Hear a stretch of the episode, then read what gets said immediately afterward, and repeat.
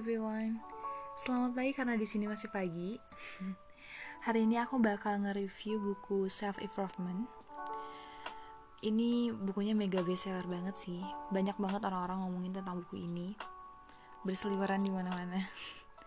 Buku ini judulnya Filosofi Teras. Mungkin sebagian dari kalian juga tahu. Ini karya dari Henry Manampiring. Uh, di sini aku bakal nge-review buku ini, tapi tidak secara keseluruhan. Cuman bab 7 aja. Itu tentang hidup di antara orang yang menyebalkan. Kalau mungkin kalian mau baca, ini ada di halaman 151. Dan overall ini tuh bagus banget bukunya. Jadi buat kalian yang mungkin orangnya itu kemudian, gampang marah, bingung harus bersikap kayak gimana, ini tuh buku cocok banget buat kamu yang lagi ngerasa kayak gitu. Oke. Okay. First of all, buku ini secara kesimpulan mungkin bukan buku ini, mungkin bab 7 ini secara kesimpulan ngebahas hal-hal yang masih berkaitan dengan tema dari buku ini yaitu dikotomi kendali. Buat kalian yang mungkin nggak tahu dikotomi kendali itu apa, dikotomi kendali itu hal-hal yang mungkin ada di kendali kita dan hal-hal yang tidak ada di kendali kita. Oke. Okay uh, seperti yang kita sama tahu bahwa manusia itu sangat hitam dan putih. Ada yang baik dan juga ada yang buruk. Dan posisi kita itu hanya perlu memilih. Kita akan menjadi orang yang seperti apa. Um, people hurt and often each other, di mana manusia itu saling menyakiti dan menyinggung sesamanya. Ini bukan hal yang harus diwajarkan, tapi ini kenyataan kalian pernah mikir nggak sih kayak itu orang kenapa sih mikir kayak gitu ke kita? Atau itu orang kenapa sih memperlakukan kita kayak gitu? Itu orang kenapa sih ngomong gitu kayak kita jahat banget? Gitu kan?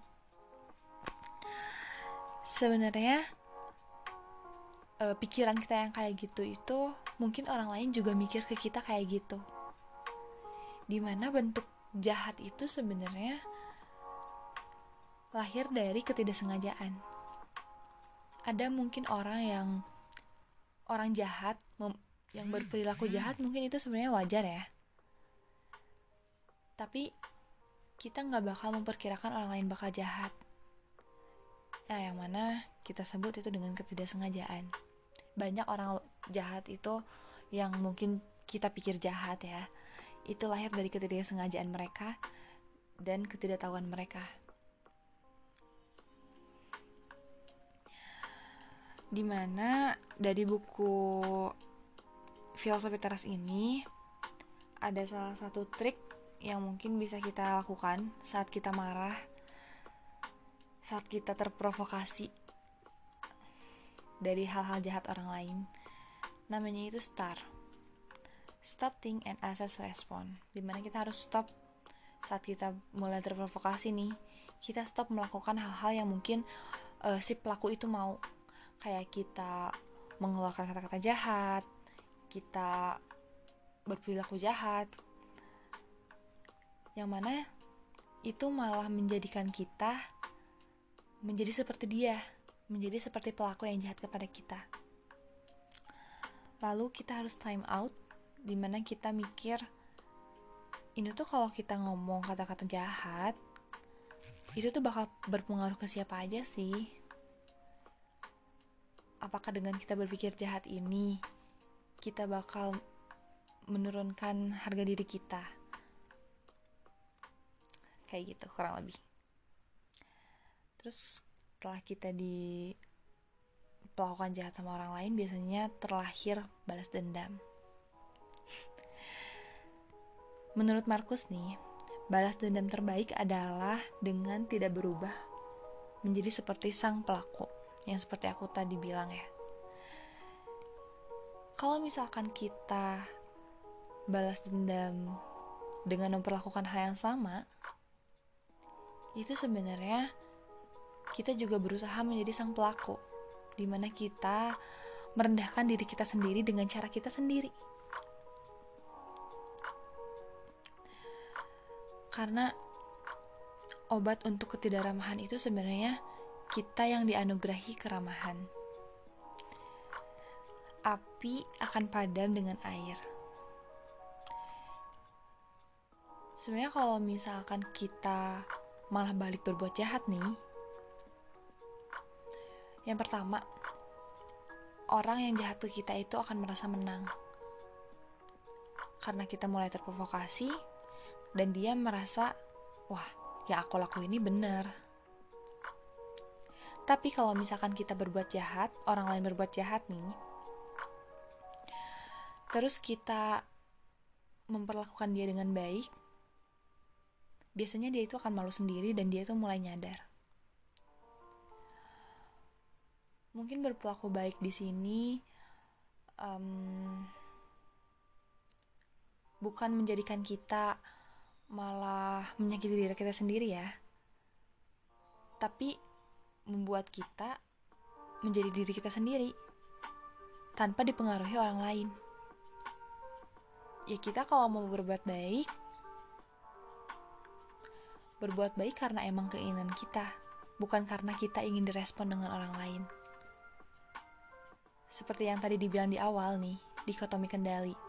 Hal-hal yang bisa kita kendaliin itu hanya diri kita sendiri. Kalau misalkan kita tidak menghargai diri kita sendiri, gimana orang lain bisa menghargai kita.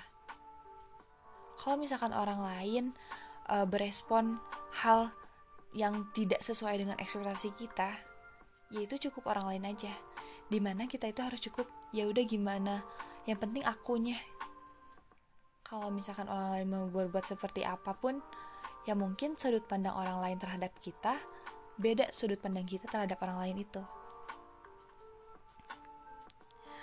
Misalkan nih, ada orang yang bilang ke kita kayak gini. Kamu kapan nikah? Itu mungkin dari sudut pandang orang dia, orang lain ke kita, dia itu merasa kasihan karena kita mungkin lajang, apa kita tidak bahagia dengan kita kesendirian kita. Tapi dari sudut pandang kita sendiri, sebenarnya kita bahagia-bahagia aja kok. Uh, aku nggak apa-apa kok sebenarnya kalau misalkan uh, memiliki status seperti ini belum menikah dan lain sebagainya. Tapi mungkin dari sudut orang pandang orang lain itu mereka merasa kasihan. Ya emang kuncinya kita harus berpikir positif mungkin ya. Sebenarnya kenapa kita harus berpikir seperti itu? Karena kita harus menyelamatkan diri kita sendiri. Jangan sampai kita terprovokasi kita merasa marah dan kita bisa mempermalukan diri kita sendiri karena sikap orang lain tersebut Jadi intinya kita sendiri ada diri kita sendiri adalah hal yang bisa kita kendalikan. Orang lain tidak boleh kita kita tidak boleh mengizinkan orang lain untuk memprovokasi kita. Kita tidak boleh mengizinkan orang lain untuk membuat kita tidak dihargai.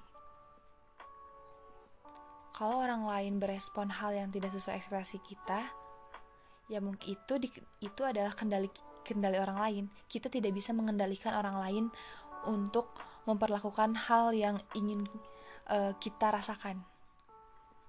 Yang penting kita sudah mengendalikan diri kita sendiri kita sudah tahu apa yang baik buat diri kita sendiri sisanya terserah orang lain. Karena kita tidak bisa merubah ribuan orang hanya untuk bersikap baik kepada kita Oke, okay. ini udah panjang banget. Buat kamu yang mau tahu lebih, sebenarnya ini baru beberapa halaman yang aku baca dari bab 7 ini, belum keseluruhan, tapi intinya udah banyak banget ya. Jadi buat kalian yang mau lebih explore tentang buku ini, kalian bisa beli.